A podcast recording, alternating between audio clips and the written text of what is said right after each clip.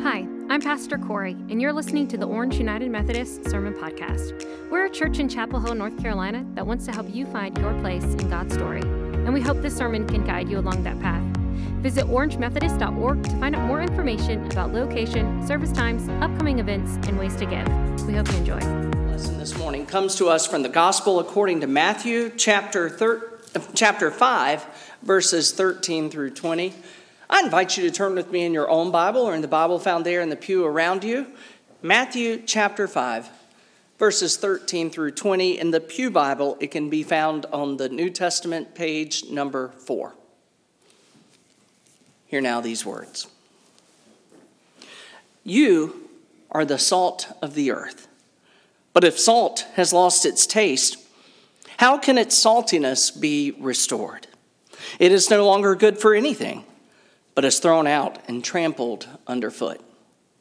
You are the light of the world. A city built on a hill cannot be hid. No one, after lighting a lamp, puts it under bush, the bushel basket, but on the lampstand, and it gives light to all in the house. In the same way, let your light shine before others, so that they may see your good works and give glory to your Father in heaven. Do not think that I have come to abolish the law or the prophets. I have not come to abolish, but to fulfill. For truly I tell you, until heaven and earth pass away, not one letter, not one stroke of a letter will pass from the law until all is accomplished. Therefore, whoever breaks one of the least of these commandments and teaches others to do the same will be called least in the kingdom of heaven. But whoever does them and teaches them will be called great in the kingdom of heaven. For I tell you, unless your righteousness exceeds that of the scribes and Pharisees, you will never enter the kingdom of heaven. This is the word of God for you, the people of God. Thanks be to God. Let us go to God in prayer.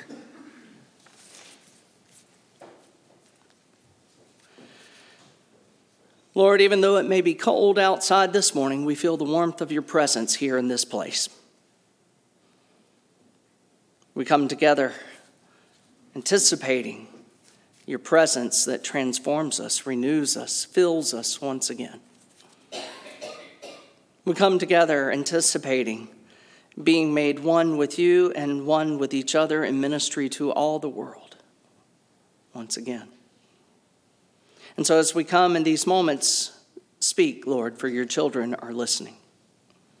By the power of your Holy Spirit, would you transform the words that proceed from my mouth, and as they fall upon our ears and penetrate our hearts, may they be changed into the word of God that we need to hear today, as individuals and collectively as one body. Lord, we pray this in the name of Jesus and through the power of the Holy Spirit, and all of God's people said, Amen. A few weeks ago, Pastor Corey, Pastor Sarah, and myself were meeting as we were going through our worship planning. We like to try to plan through the entirety of the year so that we know who's preaching when and what topics we're going to be discussing and talking about. And we had known that we wanted to begin the year with talking about our baptismal covenant. And so we had those first four weeks when we talked uh, about what it means to live into that baptismal vow, those vows that we make at our baptism.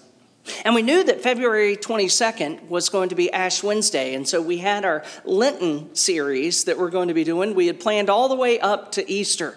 We've still got to finish planning the rest of the year, but that's how far we had gotten at that point. But we had this three week period in between the ending of our baptism series and the beginning of the season of Lent.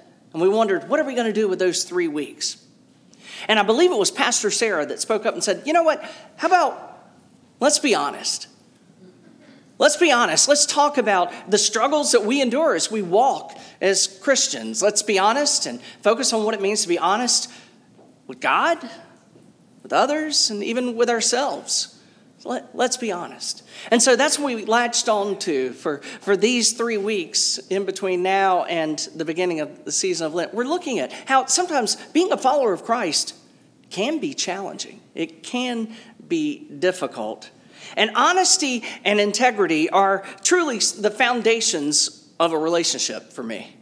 I know honesty is, is truly at the core. I, I want that honesty as we interact with one another and uh, honesty on every occasion. I remember several years ago when I was in school at a certain school in Durham. Uh, that's all I'll say about that. Uh, but when I was in school there, I was taking a class on Christian ethics, and my professor was Dr. Stanley Hauerwas. Some of you might have heard of that name, Dr. Hauerwas, before. He's a renowned speaker, theologian, and ethicist.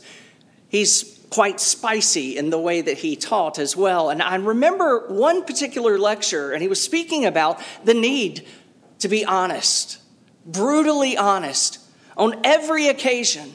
He told all of us how we needed to be faithful to and, and be in, full of integrity and honest in every moment.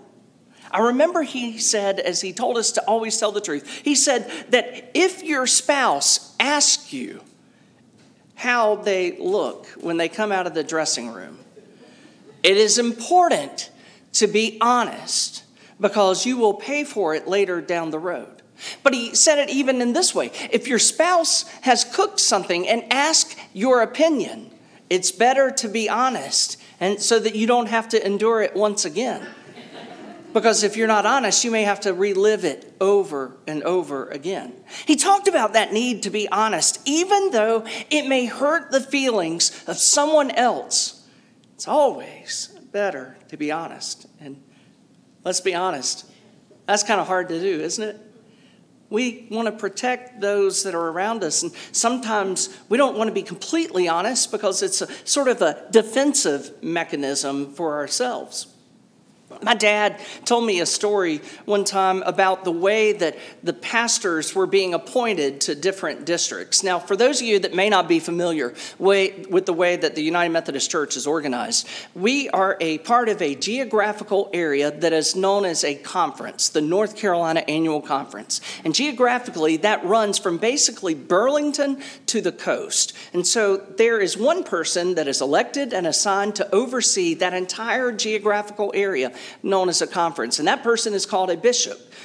As Pastor Sarah said, our conference just received a new bishop as of January 1st, Bishop Connie Shelton, and we now have this chance to meet Bishop Shelton on Thursday and participate in that online welcoming service this evening. But as the bishop oversees that entire area, that means that they oversee all of the churches within that geographical area. And they oversee all of the ministers within that geographical area. And you can imagine what a mighty task that would be. And so within a conference, we divide it up into smaller geographical areas that we call a district. And over each district, there is one pastor who is assigned to oversee all of the ministers and all of the churches within that smaller geographical area known as a district. Our district superintendent is known as Reverend Mike Freeze, and he oversees what the district that we are part of that's called the Corridor District. And so every year around spring, the bishop invites the district superintendents that oversee those smaller geographical areas, and they come together at the Methodist building and they begin to plot out where pastors are going to be moved. They consider which pastors are retiring and what moves have to take place as they assign them. And it's funny, in my mind, I always imagined the way that the district superintendents and the bishop decided who was going where was them playing cards.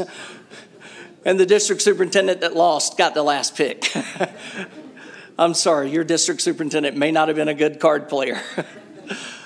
But that was the way I always imagined it taking place as a kid growing up and knowing that it was time about that season when ministers would begin to hear. For I was always waiting to find out was our family going to be relocating elsewhere? My dad told me that one time he heard one of the district superintendents tell a story that he was in a moment of the bishop and the district superintendent's meeting and assigning pastors to new places, and he knew he had an opening at one particular church, and he was interested in a pastor that was serving in another district. However, the church that he had to fill the vacancy required a great preacher, required one that was very eloquent, one that could capture the imagination and the hearts of those that attended worship.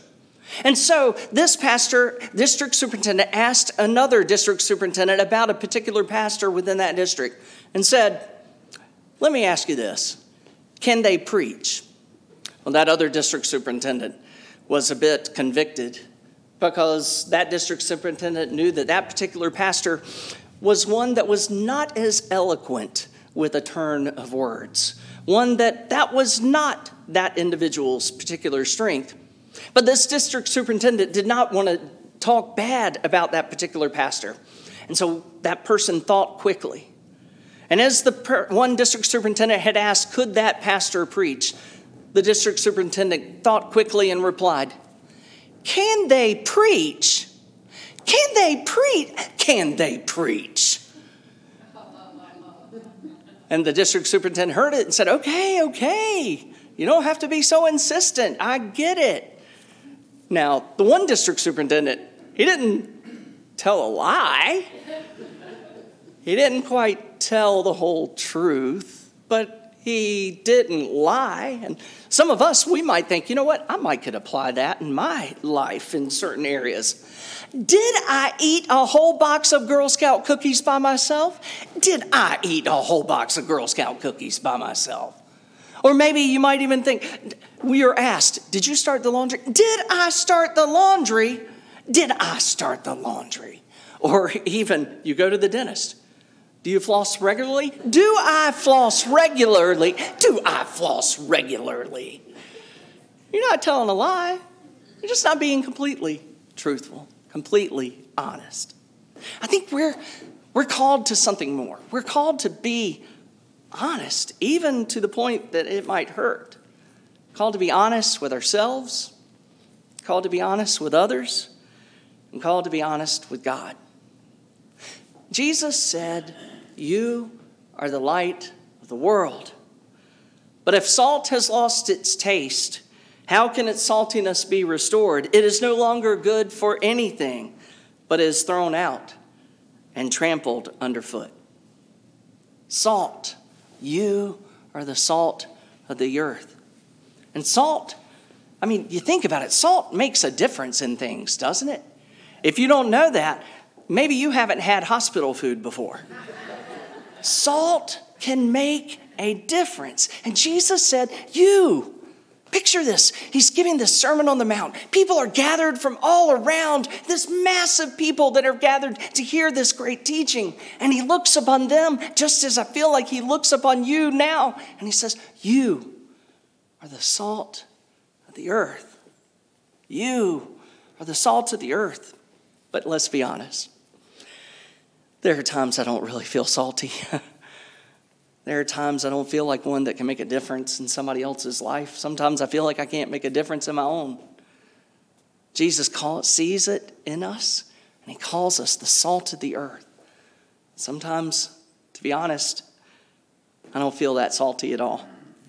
Jesus even said to this group, You are the light of the world. A city on the hill cannot be hid. No one, after lighting a lamp, puts it under a bushel basket but on a lampstand, and it gives light to all in the house. But let's be honest, there are times that I want to put my light under a bushel. there are times I don't really even want my light to shine very bright.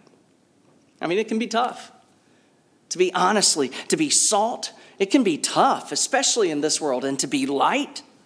And the reality is, salt and light do make a difference. And whether you want to admit it or not, you do make a difference. I mean, if you're like me and have ever watched those crime scene investigator shows, you know that you can barely even walk into a room without leaving a trace of yourself behind. Whether it be a fingerprint, a footprint, a trace of hair, a follicle, even a thread of clothing, or some kind of DNA evidence, you've been in that room, whether it's even visible to the naked eye or not. You've made a difference, you've left a mark. Today, as the people of God, as we come to receive Holy Communion with one another, we raise these questions What kind of footprints are we leaving? What kind of difference are we making as we cross the stage of life? How are we being salt and light in the world around us today? As disciples of Christ, we are called to love one another and we are called to be the embodiment of salt and light in the world that makes a difference. I mean, you can't have something, you can't always just be salt with other salt. We're called to be salt that goes out into the difference, into the world to make a difference. Think about if you've ever made chocolate chip cookies. If you made it from scratch, there's one ingredient that almost always goes in each recipe a little bit of salt to bring out the sweetness. That's what we're called to be at least a little bit of salt that makes a difference in the world around us. We're called to be a little bit of light. Jesus sends us out into an unsalty world. Jesus sends us out into a world of darkness, and we are called, honestly, to make a difference. And there are big ways and there are small ways that you can make a difference. You know, I think about one way that we can make a difference in such a small way is through the share the love bags that we as a church we participate in and sharing that. The Share the Love bag is a, a gallon sized bag that has different things within it, whether it be uh, Vienna sausages, nabs, granola bar, uh, peanuts, things that can be shared with people who are facing an immediate time of need. And you as a church can, are free to take one or two of those and put it in your car. And when you pull up on the side of the road, if you see someone who is in a, a moment of immediate need, you are able to just put down your window and extend that gift to them. And you never have any idea what a difference that might actually make in someone's life. In December of 2022, no, 2021, excuse me, in December of 2021, I first encountered a gentleman one early December morning. It was a cold morning, and as I parked my car, this person came running from across MLK from the bus stop. This was a person that was in an immediate moment of need had a chance to talk with him. We'll call him Andy. And as Andy and I talked for just a moment, I knew in that moment I didn't have a lot that I could do, but I knew that we had some share the love bags that would help meet his immediate moment of need. And so Andy and I came into the church and I got him a couple of bags. And after we talked for a short while, he went on his way. Over the course of that year, uh, to this past December, Andy and I had several conversations. There were times that Andy would greet me first thing in the morning as I pulled up. Sometimes Andy would be outside as I'm leaving in the evening. I remember one Wednesday evening as the choir was leaving from rehearsal, someone popped back in to let me know that there was someone waiting for me out on the porch. And as it was dark outside, I had no idea what that was going to mean. I stepped out, and there was Andy. And honestly, that night, Andy just wanted to talk. He wanted to talk about what it meant to surrender his life to Christ. He wanted to talk about what it meant to try to, to be a new creation in Christ. And just a few weeks after that, we were having staff meeting in the parlor one particular day and as we were all in the parlor just outside the office we heard the bell ring in the office letting us know that someone was wanting to come into this side door and so I left the parlor and I went, and there at the door stood Andy, and he had a gentleman with him. This gentleman was with an Orange County organization that was going to be helping to provide Andy with a housing voucher. That for the first time of the year, he was going to have a place that he could live, that he could stay. The problem was the housing voucher was for $2 less per month than the rent of the apartment that they had found. And they needed someone to sign a document stating that they would cover the shortage of $2 per month so that Andy could have this apartment, a place to live for a year. Oh, I couldn't sign it fast enough. You know, all of that was made possible because you as a church, you as a church supported the Share the Love ministry. You supported that through the way that you provided gifts, the way that you financially contributed towards that particular ministry, through the way that you gathered in the mornings to assemble those bags, the way that you helped to prepare them so that they could then be distributed.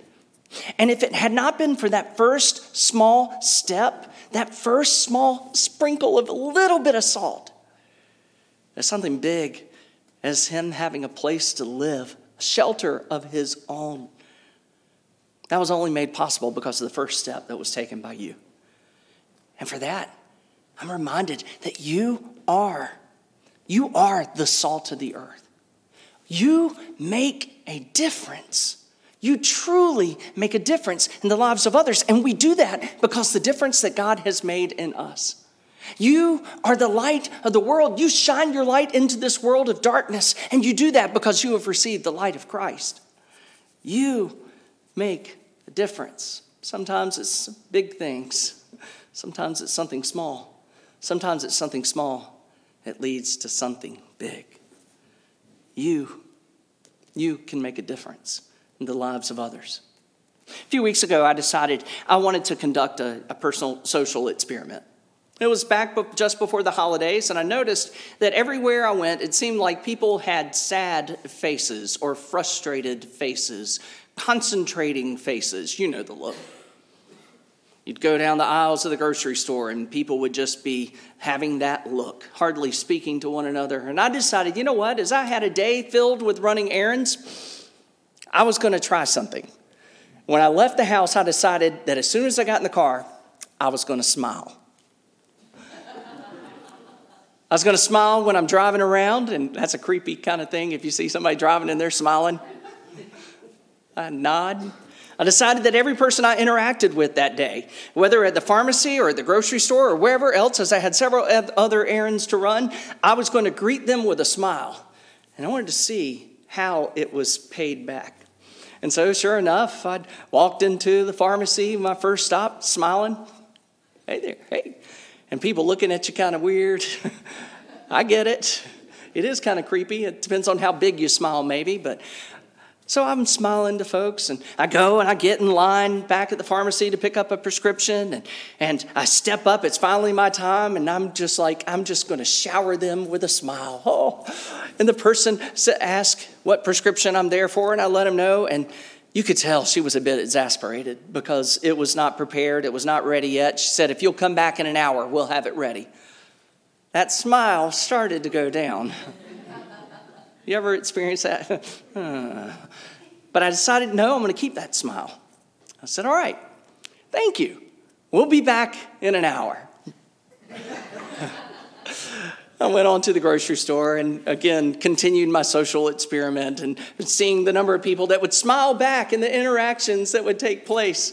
It ended up that Jennifer was the one that went back into the pharmacy to pick up that particular prescription. And when she got forward, the same pharmacist came to wait on her. And she told which prescription she was there for. The pharmacist said, When your husband came, he came and he was, he smiled. It was creepy. No, she didn't say that. when your husband came, he smiled.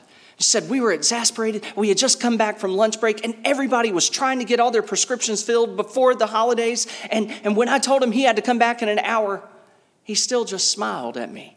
Everybody else wants to argue, everybody else wants to fuss, but he didn't treat me that way. You know, sometimes all it takes is you sprinkle a little bit of salt. Maybe it's a smile. Who's creepy now? Maybe it's a little bit of a smile. Maybe it's a kind act of giving something to someone in a time of moment of need. But you are the salt of the earth. You are the city on a hill that cannot be hidden. You are the light of the world. So I challenge you sprinkle a little bit of salt. Let your light shine brightly.